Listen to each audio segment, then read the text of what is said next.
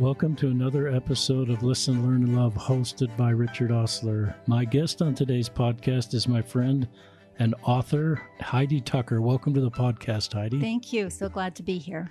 Will you just introduce yourself to our listeners?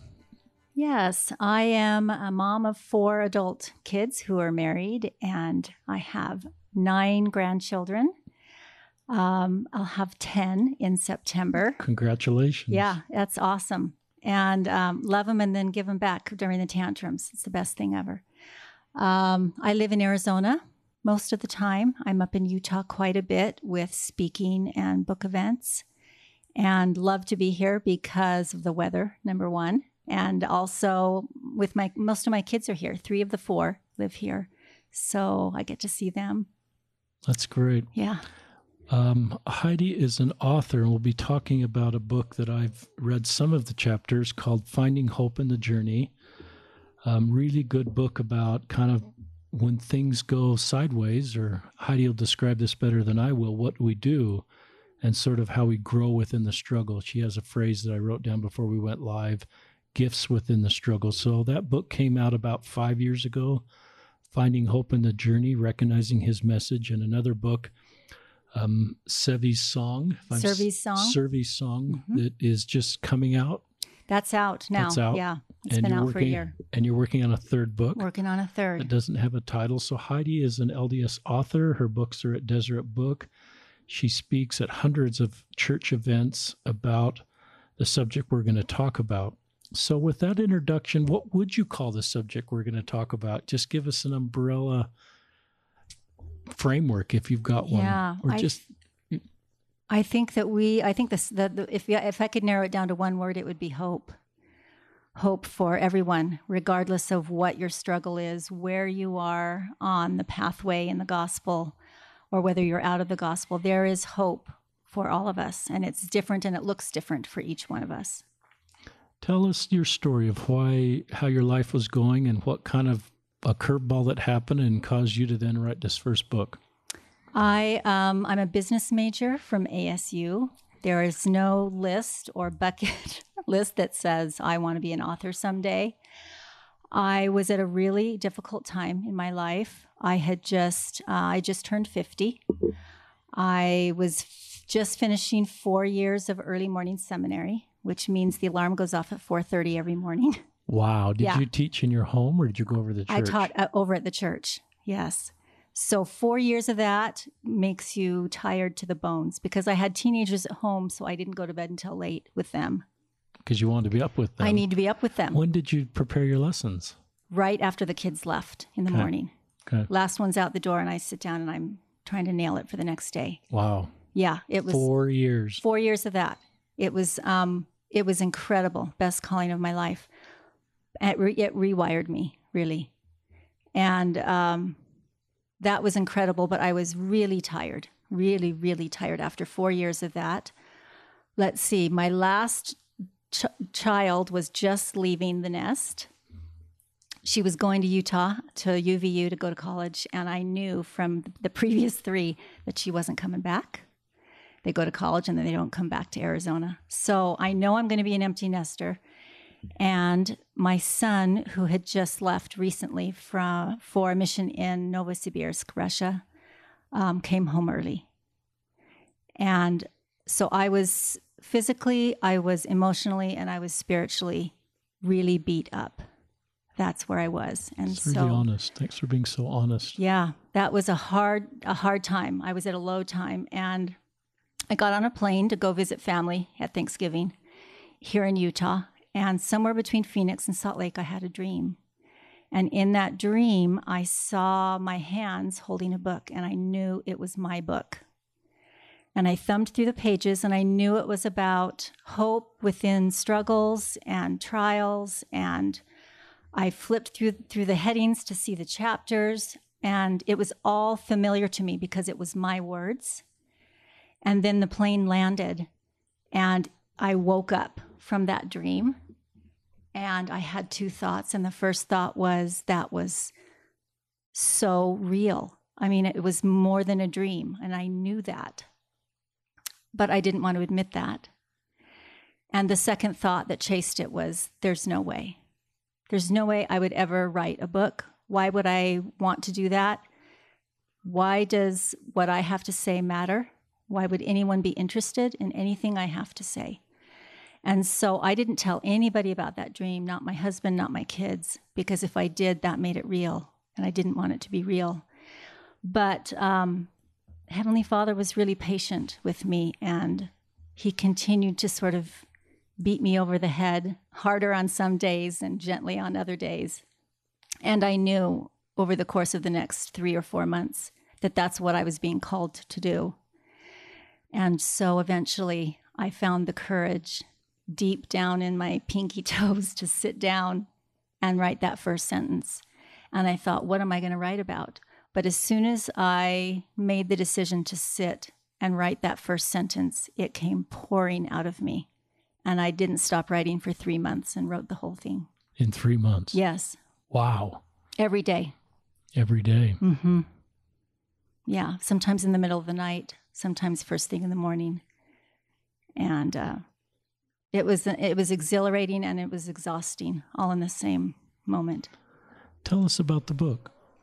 The book um, talks about positioning your heart to really recognize messages from Heavenly Father that are very specific for you, and that those are different for each one of us. And and it's about finding those messages within the struggle because that's when we need them most because we feel abandoned, we feel alone. Sometimes we say to ourselves or to Heavenly Father, I feel like a broken record because I keep asking for relief or I keep asking you to move this mountain and I'm getting nothing. And so you just feel like you're praying the same thing over and over again. And it's about, the book is about different ways that we can receive those answers. It's not the same for each of us, and it can be different on different days. He is trying to get our attention. And sometimes it's very subtle. I don't believe in general that he moves the mountain for us, but he sure helps us climb it. And if we recognize those little glimmers of hope, that can make all the difference just to know that he knows talk to mothers of missionaries that come home and dads and family members. Mm-hmm. You're in this space. You've prepared this young man, a wonderful young man, for 19 years to go on a mission. We're having a farewell at our home this week of our youngest son who's going on a mission and and so he's like your son been prepared his whole life but your son goes to MTC and comes home something I assume you've never thought of or had a Relief Society lesson on how you manage that or a seminary lesson you taught about. So just help our listeners that um, are are with people that are that have come home early. Yeah. Give them some thoughts and advice and Yeah. That was that was hard. I'm I'm the kind of mom that um we do a lot of scuba diving and so I've traveled all over the world and and when I see missionaries in other countries or in other states in the United States, anywhere that I'm traveling, I always stop them. Where are you from? We, we have a conversation. Tell me that, give me the email or the phone number for your mom, right? And I'm going to call her. I'm going to email. I take a picture. I always follow up with a letter to the parents and let them know that their their kid is doing well. So I just had this dream, right? My son's mission became part of my dream as a missionary mom that's what I wanted to do. And you so I was one was, son and three. I have daughters, one son and three daughters. And the daughters didn't serve missions. No, they didn't. Okay. And so it was just, um, it, it was such a dream come true when he left, and I was proud of him. I was proud of him for what he was sacrificing and the commitment that he had made to do that. So when he came home, for me, it was kind of like, wait a minute. I I checked that box. This isn't how is how is this not happening? I, uh, you know, we did family home evening. We did scripture study. How is this not you happening? Taught early morning seminary. Yeah, I, I taught early morning seminary. Left. Right, right. Or, yeah. And so it just threw me. It threw me for a loop, and my prayers were crying, pleading prayers, and they were righteous desires. You know, what can be more righteous than the desire that your child serve a mission? And I could see very quickly that that that prayer was not going to be answered the way I wanted it to be answered. And that was so hurtful. And so from that, I could feel, and fortunately, I recognized, I could feel my faith slipping in general, right? Like, where are you, Heavenly Father? You know, are you paying attention to the Tucker family right now? Do you know my son? Do you know me? Are you hearing me? So I'm asking all those questions, and I can feel Satan working on me saying, maybe nothing is true. Right? So it, it, it's a slippery, it became a slippery slope for me. and so I'm just, I'm just clutching to my belief and to my scriptures, and I'm going out and I'm walking, and I'm, I, I got to the point where I wasn't asking anymore. I was just having some gratitude prayers. You know, thank you for my pillow. I'm thankful that I have hot water in a shower every morning. I'm thankful that I have a blanket at night. I'm thankful for the green trees. And um, that helped me sort of stay, that did something for me to have gratitude prayers. But eventually, um, and I just wanted Heavenly Father to fix him, right? And I think um, I think every parent feels that way. Please fix my child so that everything will be okay in this righteous desire of mine and of his to serve a mission. And when that when that doesn't happen, when it didn't happen for me, I look back now and um, I wish I had been more in tune with him and his struggle. It was kind of like it was my struggle on this side of the house, and it was his struggle on the other side of the house. And we're both rolling around in the mud for very different reasons. We're both reaching out for the atonement to help us in very different reasons and circumstances. But um, eventually, my prayers had to had to leave him alone and say, "What do I need to do? Where is my faith, and how can I? What do I need to learn? How can I be better?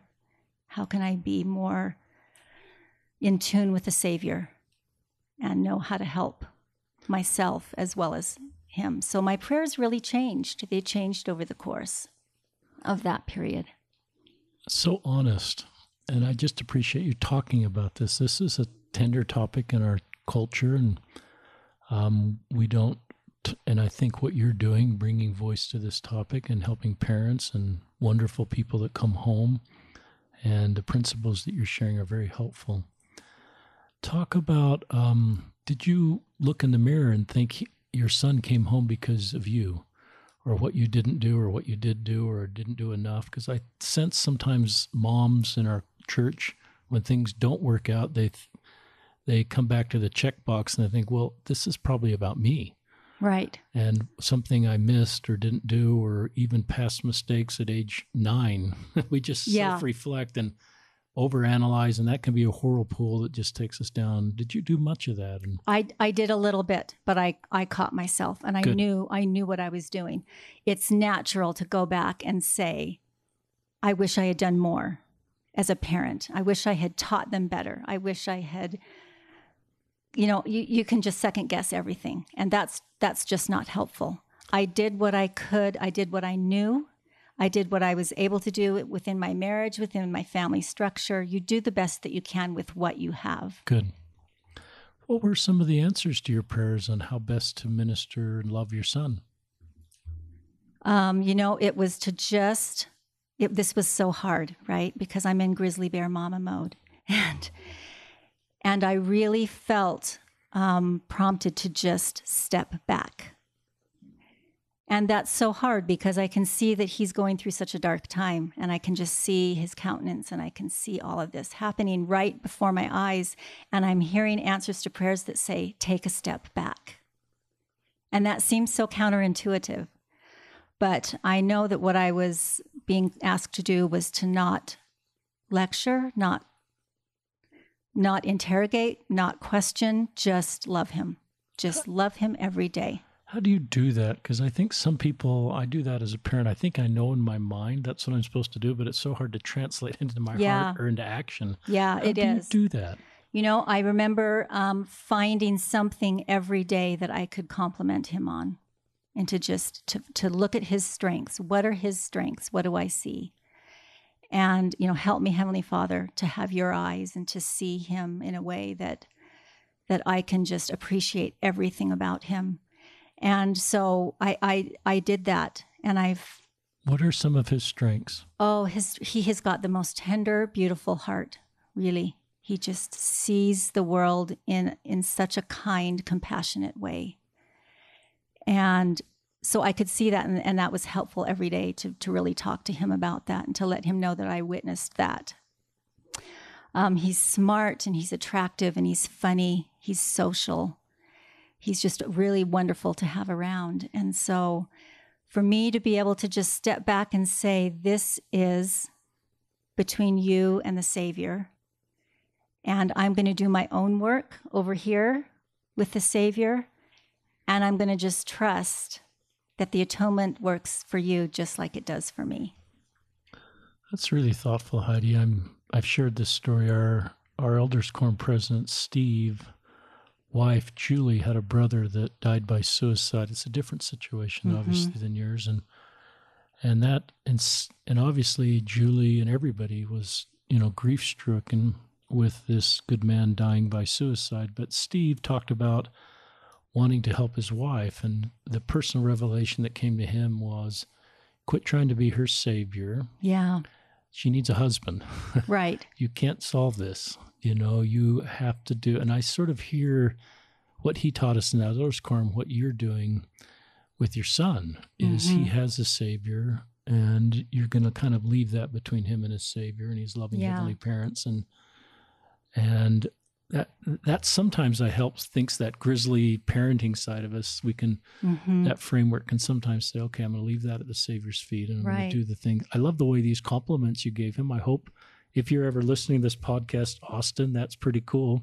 Just the things your mom just said about you. That's wonderful. And Austin's married. hmm He's married with a baby and three fourths.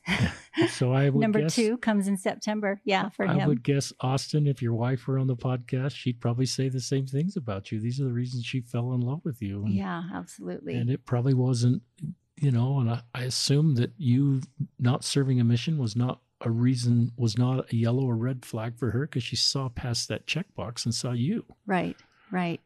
We all have such different journeys, don't we? And I'm I'm learning that the older I get. You know, I'm I'm going to be 58 this summer, and I think I'm so much wiser than I was when I was 48. I look forward to 68 when I'm even that much more in tune with sort of the gospel and what the Savior's plan is for each of us. But it's different, isn't it? Our paths are different, and I see that now that it's not about boxes that need to be checked, and it's not about perfectly wrapped, packaged pieces of the gospel. It's just about it's about keeping the commandments and doing those things that we know we're supposed to do but it's about looking beyond our agenda and looking forward and looking out. Who can i serve? How can i be a disciple today? I love that. Talk about that phrase you just used looking beyond our agenda Well, I think that we get so busy with our lists, and I am number one with that because I'm a type A personality and, and I work off of lists. If you saw my desk at home, I've got lists of things to keep myself on track. And those can be really great, right? Because they keep us organized and they keep us focused. But if we don't pull our head up off of our list and look beyond the list, we miss a lot of opportunities to love and to serve. give us an example what's on your list or a list that sometimes keeps us from seeing the big picture Well, let's see. Something that could be on a list would just be um, items that need to get done that day. I need to spend this much time writing my third book. I need to spend this much time, um, you know, getting these getting these groceries done. I need to I need to go to the bank. I need to do these things. And what's missing from that list is, Heavenly Father, who needs some love today? How can I make a difference in somebody's life? you know, let me know that. And if my prayers are earnest about that, I always get a prompting about somebody, somebody in the grocery store, somebody, a name will just come into my mind. And I'll, I've called friends before and said, Why does Heavenly Father want me to call you today? I've been that bold before. And that's cool and inevitably, you know, there are tears, and it just turns out to be this this amazing conversation that we have. But I guarantee you that was not on my list. It's never on my list. My list is, um, you know, physical in nature, and it's more of to dos to keep me organized. And what's not on my list are all the promptings and the spiritual things that I really should be focused on. Not all day, because we have, you know, we have to survive and do our work and accomplish some things, but How long Austin didn't go back on his mission? no. How long until you were kind of at peace with that and that was just the new norm and everybody knew we were moving forward? And how did you sort of navigate that? Especially this is for people, parents that just have children, just the outcomes that are different than what we originally planned. Yeah. Um, I was tapping my fingers on the table. I'll tell you that, you know, for the first several months, like just get him back out, get him back out. And um, I regret that. I regret that because that probably carried over to him. And I, you know, I would do it differently now. Now it would be um, really wrapping my arms around him and letting him verbally know it it's okay either way. You know, I'm I'm proud of you no matter what happens here, and and um, I just it, I really didn't sit back and say, wait a minute, you know.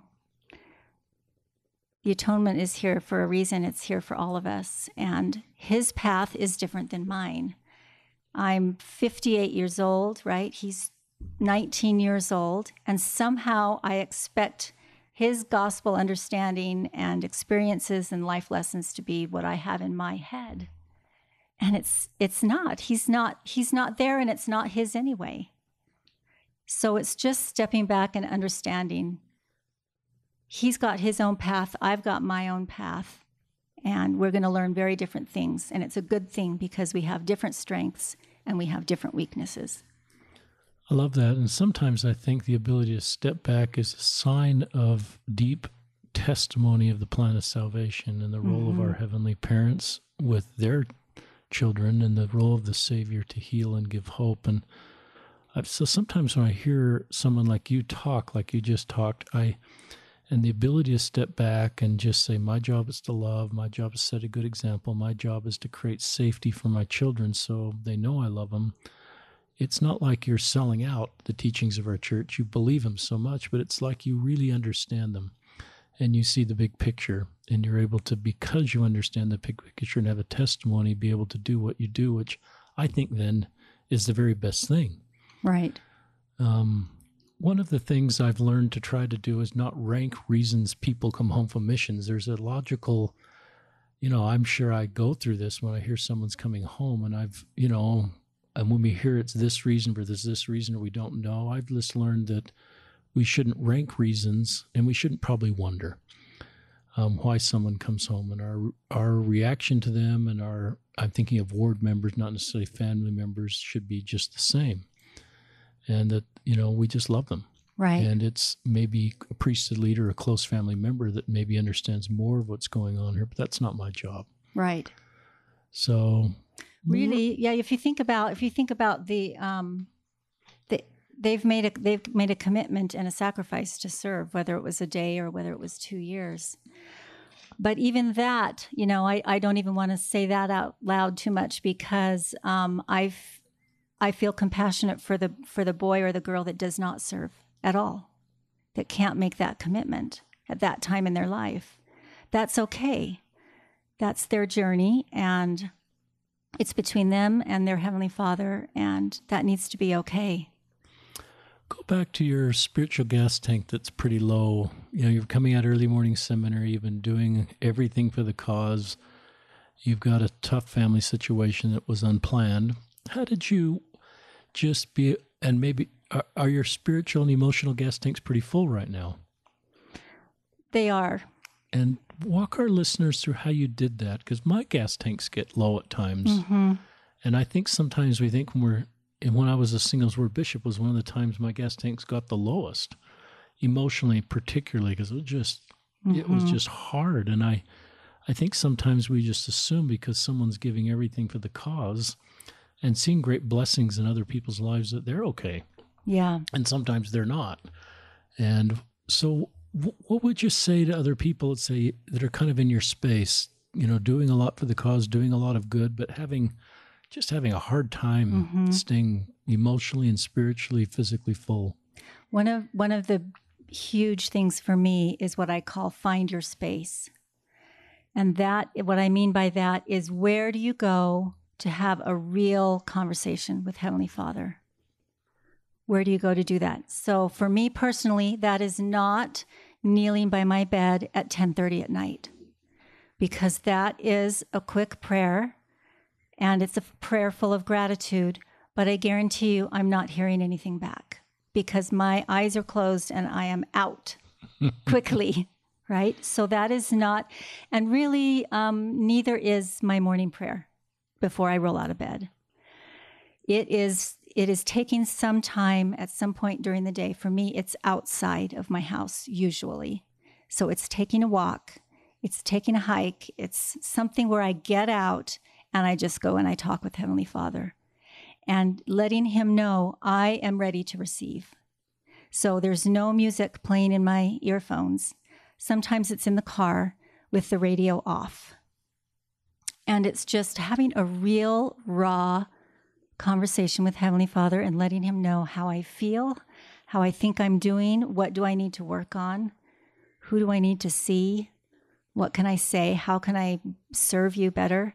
And that just develops a connection that I feel like I'm not working so hard by myself. I'm partnered up. And that has made all the difference for me is to focus on that time in my space. And as a result of that, I feel I feel connected and I feel like I can reach out at any time and that uh, he'll be there. Now that doesn't mean that every day I get this grandiose answer to something, right? That's that's not what I'm saying, but I'm putting myself out there and I'm letting Heavenly Father know this is my priority. Would you say the the thing that you did the most to just kind of recharge yourself was your relationship with Heavenly Father? Yes, absolutely.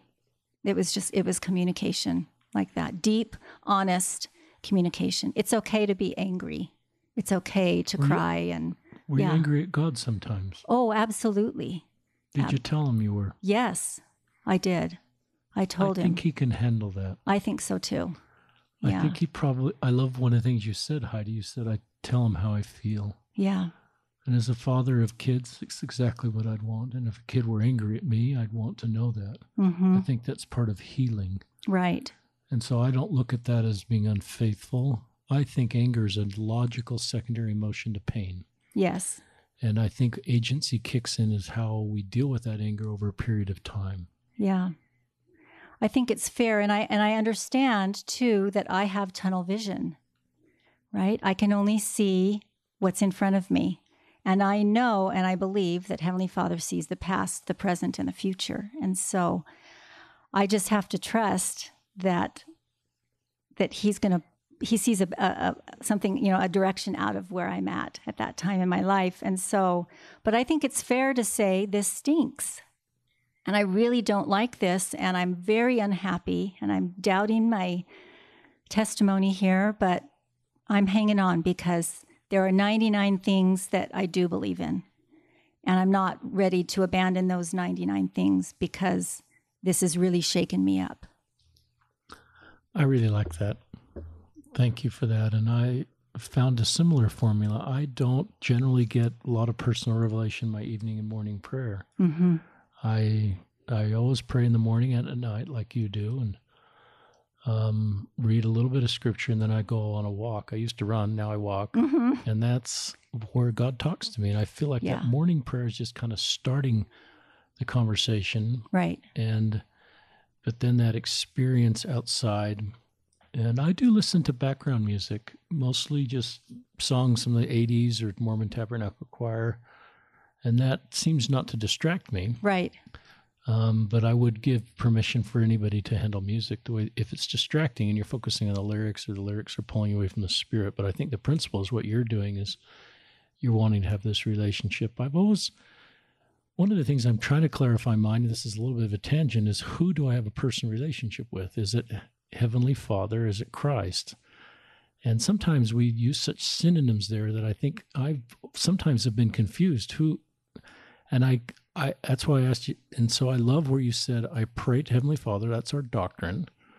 And we have heavenly parents up there that love us. And our Savior is like our elder brother. He, his atonement takes pain out of our lives. He's mm-hmm. lived a mortal life. So he's, but we don't necessarily pray to him. He's not, we have I, I have a relationship with Jesus. I don't want to say I don't have a relation. I have a relationship with both, but it's different. I, mm-hmm. I think the primary relationship is with my heavenly Father. He is the He is my Father. Right.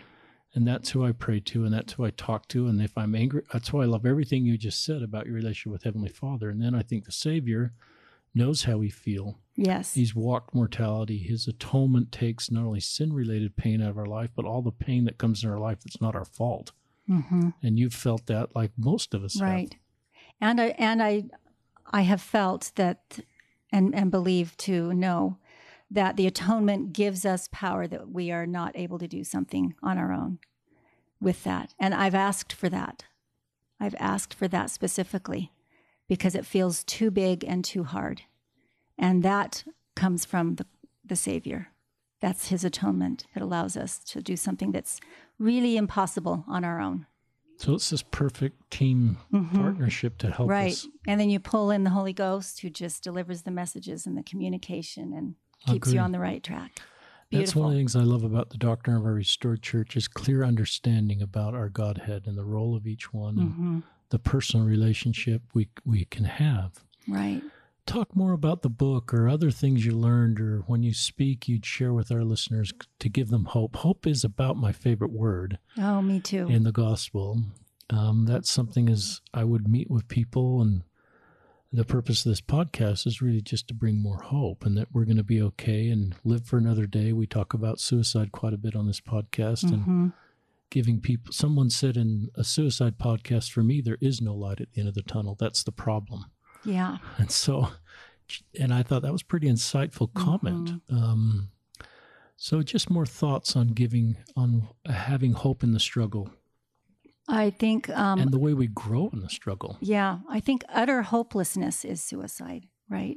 When there's absolutely zero hope, that's when that thought of suicide hits people, and um, that's a sad thing. I I don't hope is not something that's uh, definitely an answer or a removal of a trial. Hope is an, an expectation of promised blessings in the future. And when I talk, I talk a lot about patience in His timing, not meaning your spouse's timing or your son or your friend's timing, at His meaning Heavenly Father's timing and that that's that can be really difficult but we need to we need to trust that the timing is right and that can be really difficult with depression and anxiety and some of these other issues that, that attack us. Um, to wait that out because that doesn't feel fair, um, particularly when our, our prayer is, is of a righteous desire. And so I, we feel like it should be immediate. But there are, um, there are lessons I'm convinced that we need to learn. We grow um, after we've come out of the mud. You know that you don't you don't grow from sitting on the porch swing sipping lemonade and looking out at God's beautiful earth. That is a beautiful moment, and that's a, a prayer of gratitude in your heart. And I have felt that, and I appreciate that. But I don't grow from that. I grow from the mud puddle when I'm rolling around in it, and I finally stand up and wipe my face off guess what? I have a new gift that I can use to share with others and to make a difference in the lives of others. And we all are like that. We want Disneyland and we want the porch swing. And it's okay to have a few moments of that. And I think Heavenly Father is happy that we enjoy some of those things. But that's not the purpose that we're here for. I love the imagery of the mud. The yeah. mud is messy and it gets on you. Mm-hmm.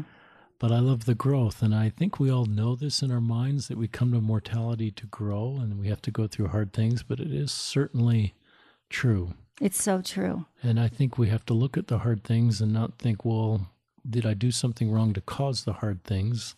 But just look at this as this is part of my mortal experience and how can I learn and grow and not measure my hard things to compared to somebody else's. Right. Um, and because I think that's hard too. And some people I think get a lot more mud and other people's families have less. Yes, it appears that way. It appears good point, Heidi. And, and some mud is more obvious. right. and some mud is not obvious and some you know i think local priesthood leaders are often saying you know if you only knew sort of only knew what i knew was going behind every door of every home in our ward you would realize that Right. everybody's got stuff going on Sure.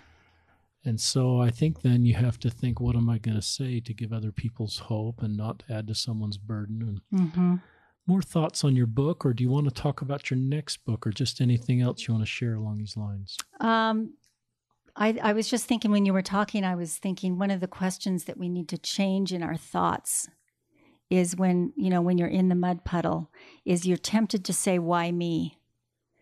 And we can even, you know, ask Heavenly Father that, why, why me? And really what we should be saying is, what now? All right. And I've said that. I've said that to Heavenly Father. All right. You know, here I am again. What do you want me to learn? Help me help me see with my eyes and my ears and my heart. Help me know what I am to learn. Will you just say that again that one question again Don't Is- ask why me, ask what now. See, there's a real different result from those things. And it's the lesson. It's all about the lesson. And I think sometimes we get ourselves into situations. I think sometimes um, maybe we're supposed to have that event happen in our life. It's it's on purpose. I don't know that all of that. I don't have the big web design that Heavenly Father does. All I know is how we respond to those is really important to us and and that we'll carry forward with new gifts and make differences in other people's lives that we never that was never on our radar before. I love that, and I'm thinking of lots. I'm thinking of our LGBTQ brothers and sisters that would logically ask, "Why me? Yeah. Why can't I fit in? Why um, I don't have a sexual orientation that's the same as the norm and makes my path harder?" And that's a logical question to ask, and some will ask that and get answers that are comforting. Mm-hmm.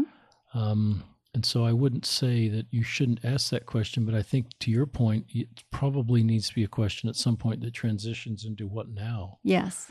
Because that's probably more controllable. Um, I think of Ben Schilaty, if I'm quoting him right, he a gay LDS, a man active in the church. He would ask, would often ask for his, you know, use the atonement to have his orientation change. And finally, he felt impressed. No, that's not the right question. Mm-hmm. Um, use the atonement to heal my heart, which is pretty broken, fe- being a gay Latter Day Saint and just not feeling like he belonged and and had a path. And once he used um, and started to ask that question and had the atonement heal his heart, then he was able to move forward in a thoughtful way. So I share that just like you do to bring sort of examples if our listeners are kind of saying, you know, what can I do to do what Heidi just said? What now?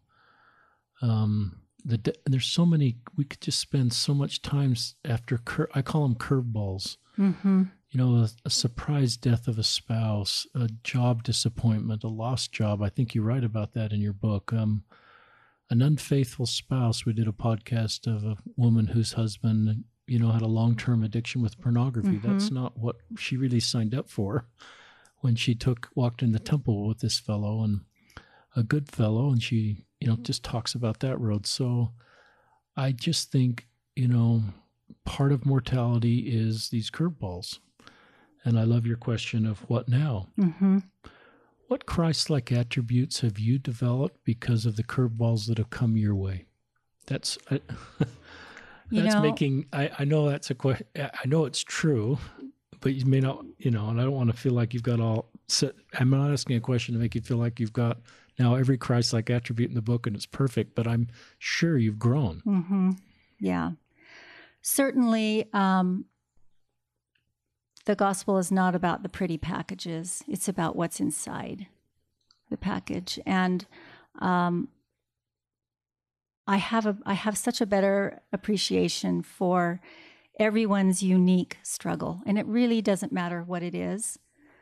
And when you look back at, you know, studying the New Testament this year, looking back at Christ and his discipleship and the beautiful way that he ministered to everybody, that that's really the example that we need to follow.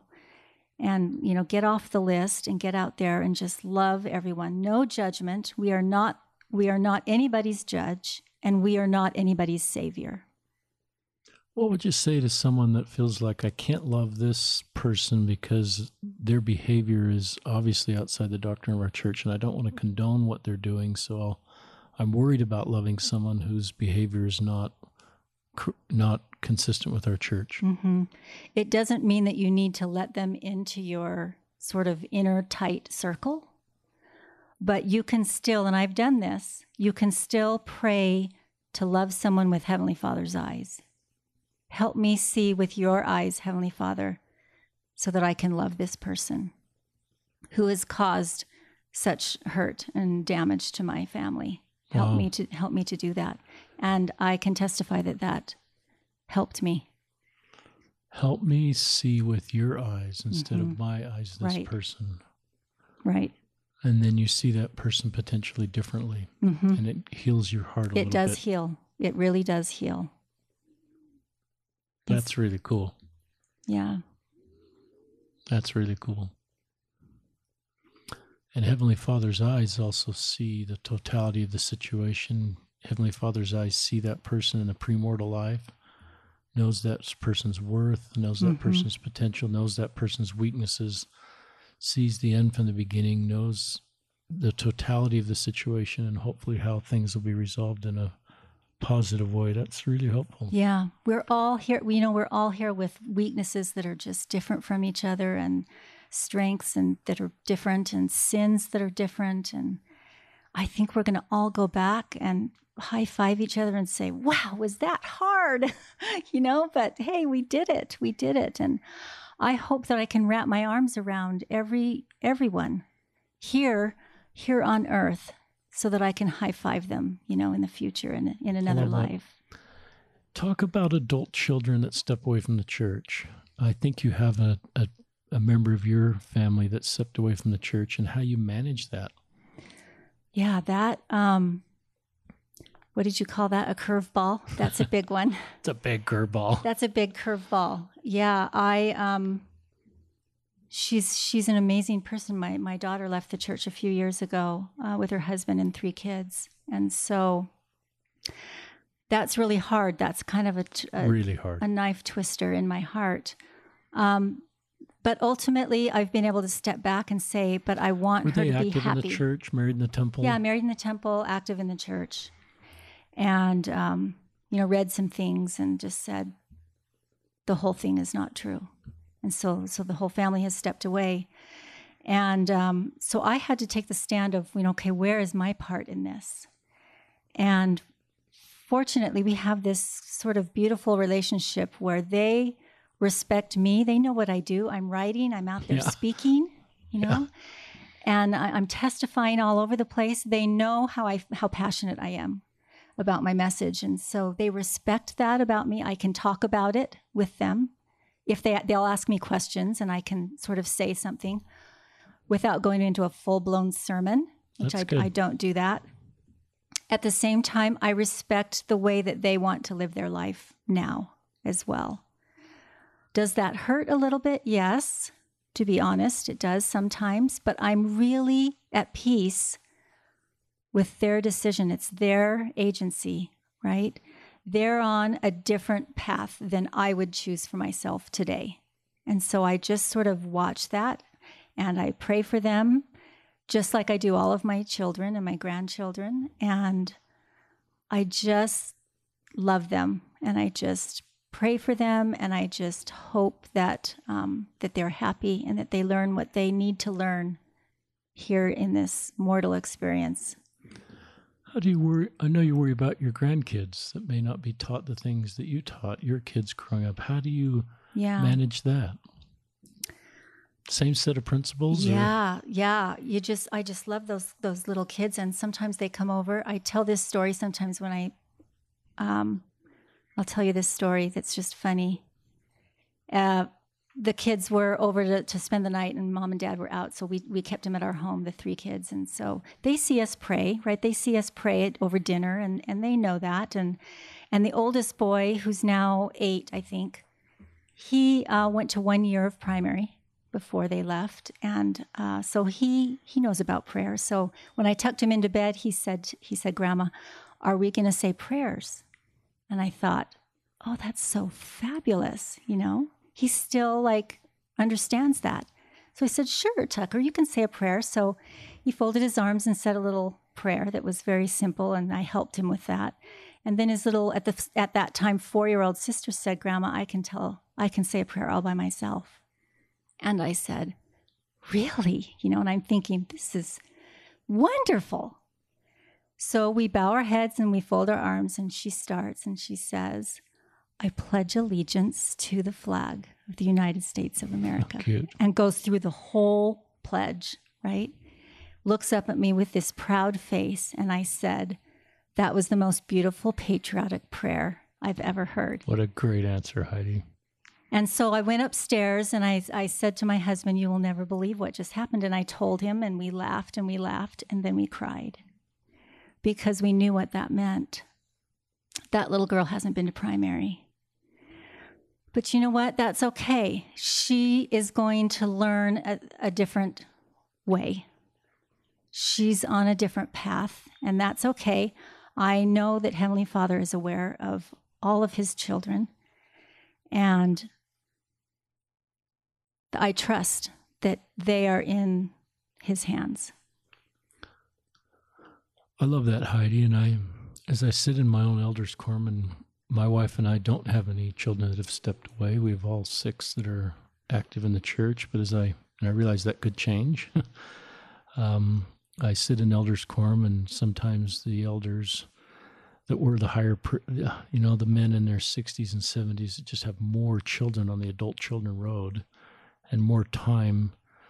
You know, mo- I think most of them have an adult child that stepped away, and mm-hmm. it's and it's it, there's a lot of grief around that. We don't talk about it too much, and I've worried. I I just get this impression over and over again that Heavenly Father to you right now, to the men in my elders' quorum, to our listeners, you active LDS parents that aren't perfect, he didn't expect you to be perfect. He would just wrap his arms around you with big tears in his eyes, to mm-hmm. you're just doing what I hoped you'd do to raise these kids. And he'd, I think he'd be uncomfortable with the amount of pain that Mormon parents are feeling about their kids that have left.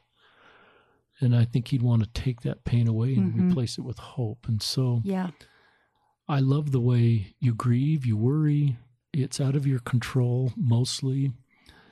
And so then I think Heavenly Father would just say, Hey, you've got to let me take care of this. Yeah. You've got to trust me. These are my children too. It's a long, mortality is just part of this three act play. There's a lot of time after mortality. I think I've shared this with our listeners. The church doesn't have an official position. Can you even move between kingdoms in the next life?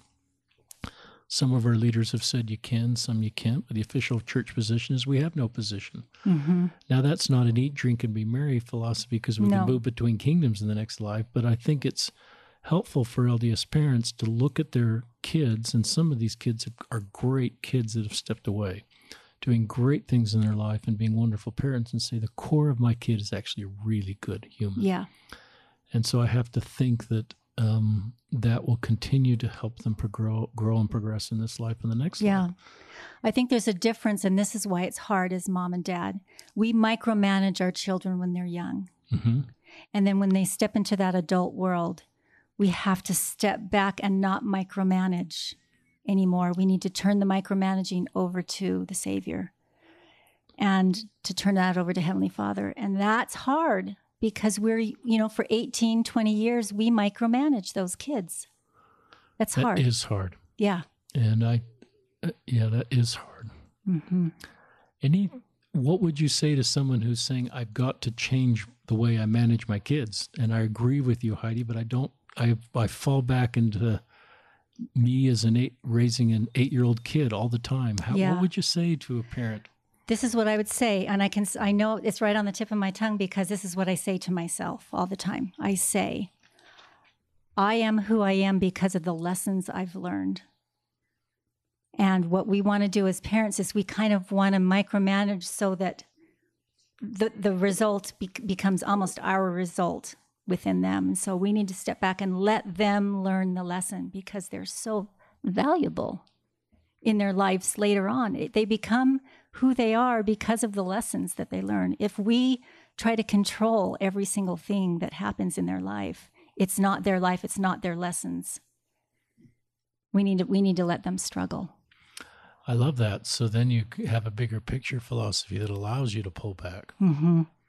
Versus it's a day by versus sort of thing. This this battle is going to be won or lost in this moment or in this day. You're sort of saying this is a big picture, so it gives you a framework to step back. Right. It's really it really boils down to trust. Trust in you. or Trust in Heavenly Father.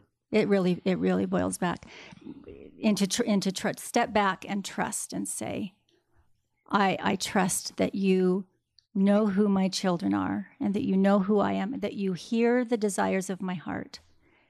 And I don't know how that's going to happen.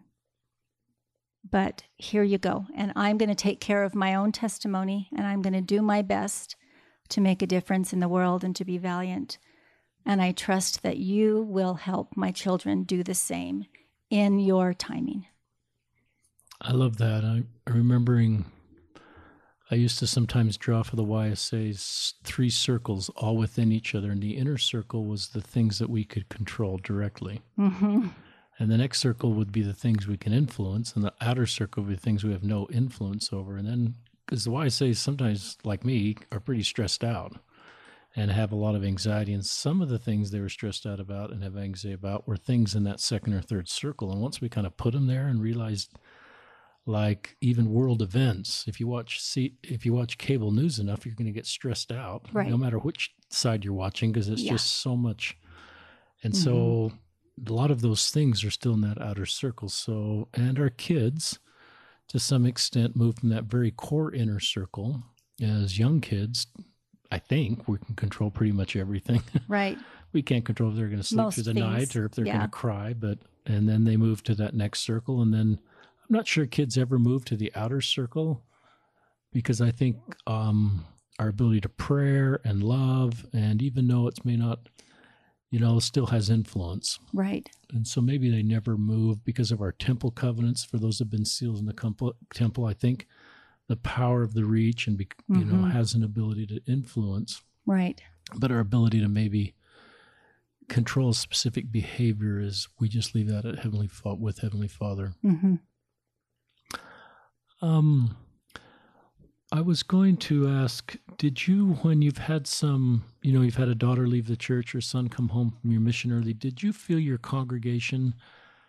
Um, because I think some people in a Mormon congregation then feel judged, not intentionally, but they just feel like they don't measure up to the other women that may not have had a kid leave the church or a son not go on a mission or come home early. And sometimes that coming to church experience can be triggering because Mhm. they feel they just don't measure up to sister so and so who's got everybody on the covenant path and Right. and she gets him a testimony and talks about her seven i don't want to be critical to any of you that are on this road that have seven children married in the temple and 32 grandchildren are all active in the church and no empty chairs and then you sit there and think that's not me Yeah. And so i feel really bad now Right. You know, there were some really great members of my ward that directly approached Austin the first Sunday back. You know, it's one of those things that when you see a missionary show up at church and it hasn't been two years, you you second guess yourself. You're like, wait a minute. wait a second Wait a second. Did that two years just fly by or what? And then you start to you back up and go, wait a minute, it hasn't been two years, you know? And so the the people that just directly approached him and gave him a hug, good to see you. Good to see you, Austin. Hey, do you want to go golfing? Let's go golfing. You know, that was so amazing. And I stood back as a parent and watched that. And it's now, um, you know, my hope that I'm more like that So when I see someone come in that's maybe hasn't been there for a long time, and I think, where have they been? I go straight up to them. I race to them, you know, at the end of church and where have you been? I've missed you. What's going on? And I just feel like I'm a lot more direct as a result of having seen it in my own f- family and and wishing that maybe some members would have stepped up a little bit. Not and that, that's uncomfortable. You think you're going to say the wrong thing, but you never say the wrong thing if you just wrap your arms around them and say, Hey, I noticed you today. You know, love you and good to see you. That's all you have to say. Good to see you. Pat on the back. And so I hope that forever I will be more like that. And I will seek those people out that feel like they don't fit the mold. I think that as a church in general, if you think of it as a big cruise ship, you know, it takes a while for that cruise ship to make the turn. I feel like we're starting to make the turn and we're becoming much more open armed and our hearts are open and we're sort of saying, hey, there's room here for everybody. And there is no mold here. We just want everybody to be in our congregation who wants to love the Savior and to be more like him. And thanks to podcasts like yours and, and so many others, you know, I think the cruise ship has started to turn. And it's going to take a while. But really, I feel like uh, with the new ministering program, right? Less boxes to check. It's all coming together. And I step back and say, wow, this is really living a Christ like life. That's what we're trying to do, is to live like Christ did when he was here.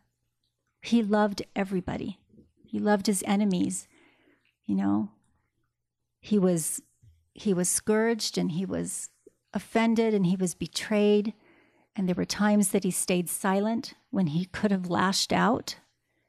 And there were times that he ministered. And I think that's the goal for each one of us. I really like that. I, in fact, our stake president stake conference talked about there's not one mold, and we mm-hmm. need to mm-hmm. create space for differences, and that's a good thing.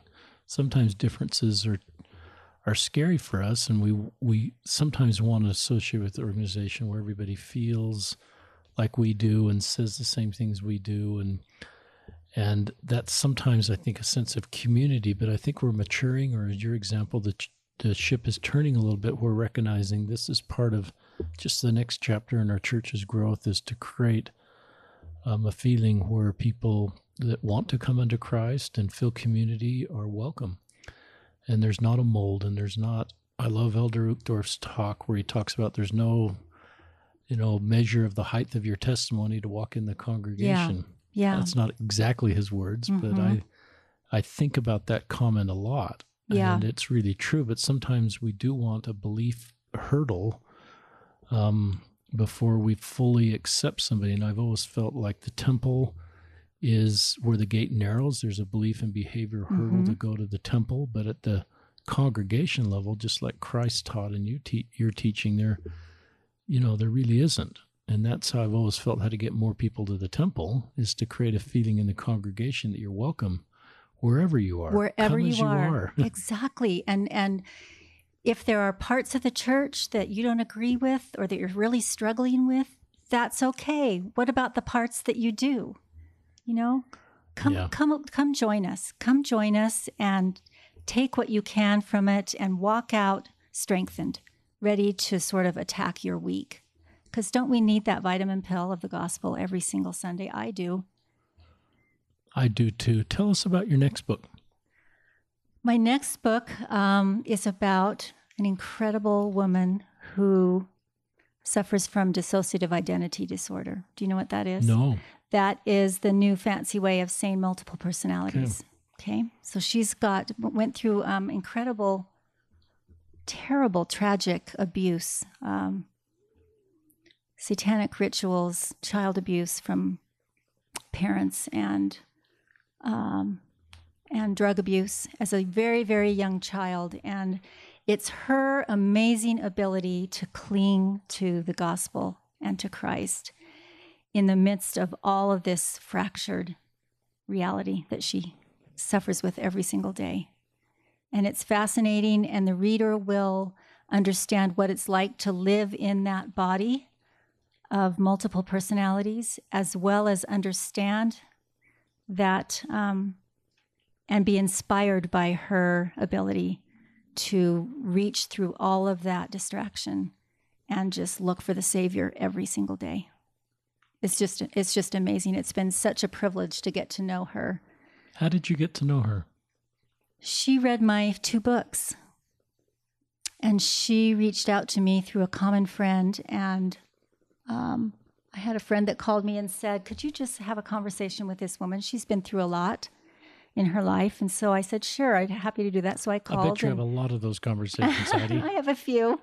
And I just, I just introduced myself and and said, you know, I, I heard that you loved my books, and she she told me how much they meant to her, and she uh, said, you know, I have a story, but I don't know that you'd ever want to write that.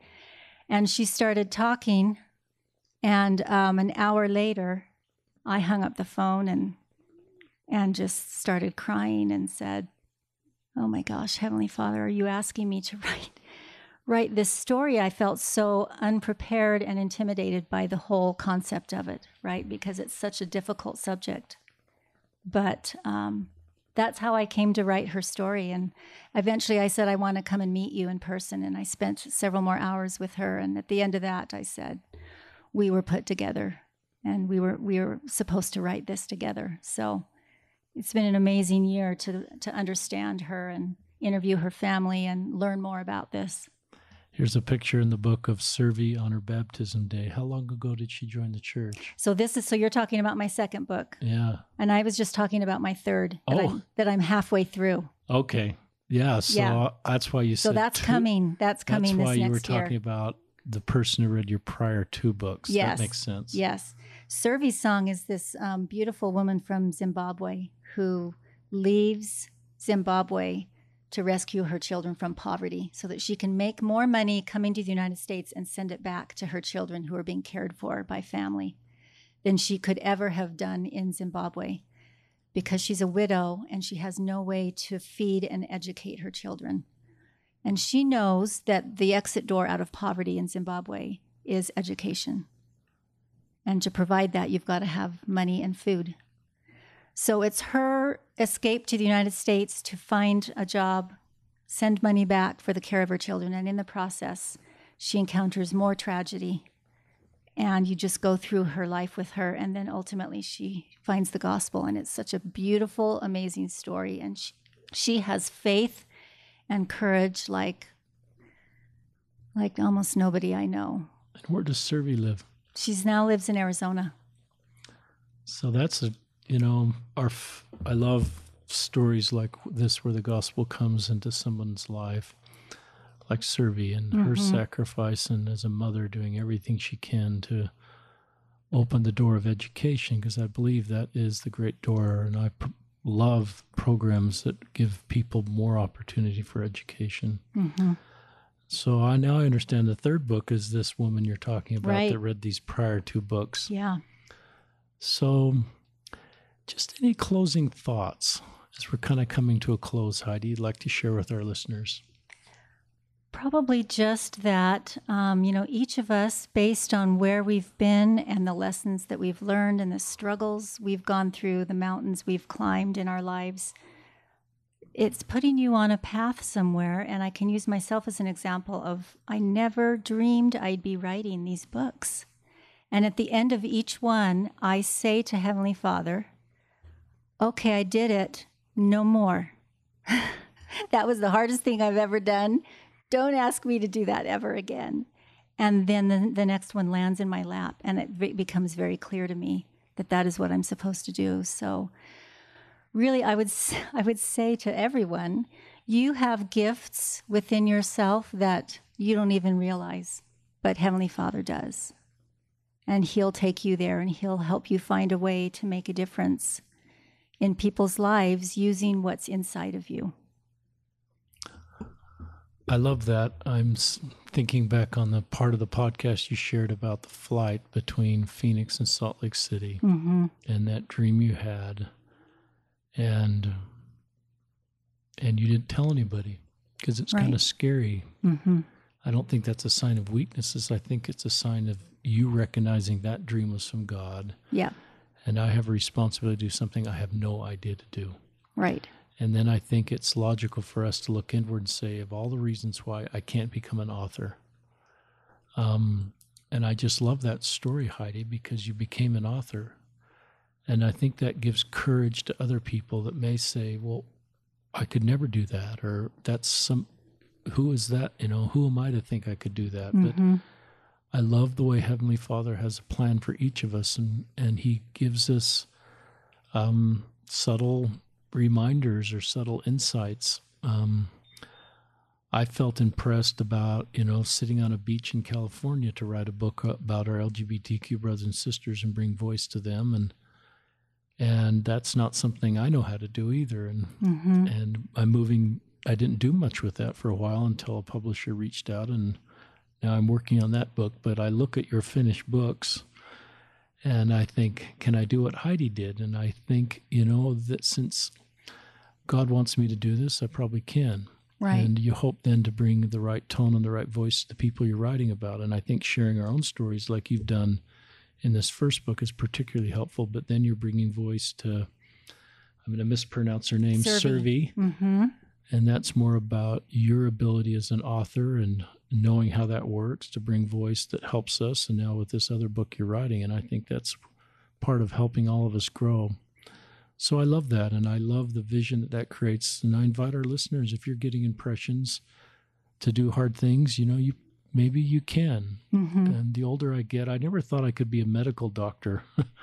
I just thought that was a different group of people when I was going through college. And then I look at, I'm 58, and I look at some of the people who are medical doctors, and they're great, but they're really no different than me. They just sort of believed in themselves. Right. They didn't really have better skills necessarily. I've always looked now at at ability versus motivation, and I've always felt like motivation is the tiebreaker skill I look for in employees in particular. And so motivation is helped when you have a God given mandate to write a book. Yeah. And so you could have said, "Well, I don't have the ability," but you uh, you had the motivation and the God given mandate, and then you had enough ability, especially with God's help, to accomplish things. So, for those of you who are listening, wondering if you lack, you know, we all lack, Right.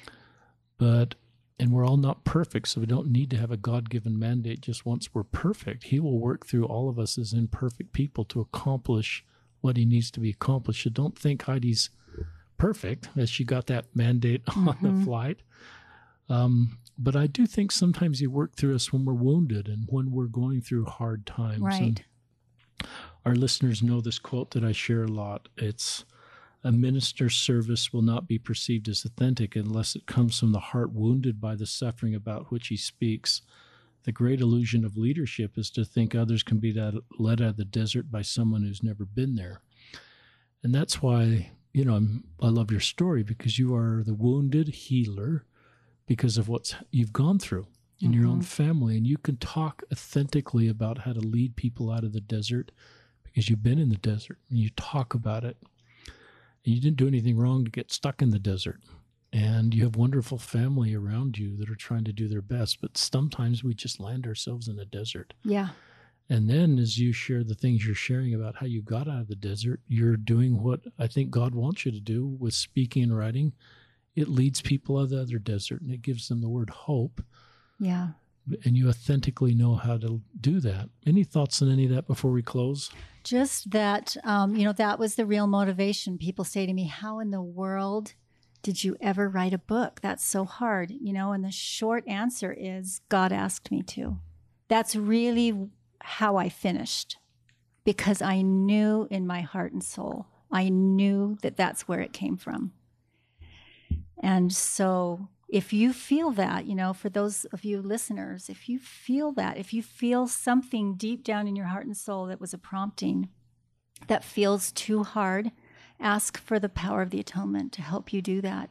And I promise you, you can do what Heavenly Father has asked you to do. Tell our listeners where they can find your books, or if someone's listening and say, I'd really love to have Heidi Tucker come speak at a fireside or a. Yeah. How would people contact you? Uh, you can contact me through my website, which is thepickledsunflower.com. If you Google Heidi Tucker, it'll come right up as well.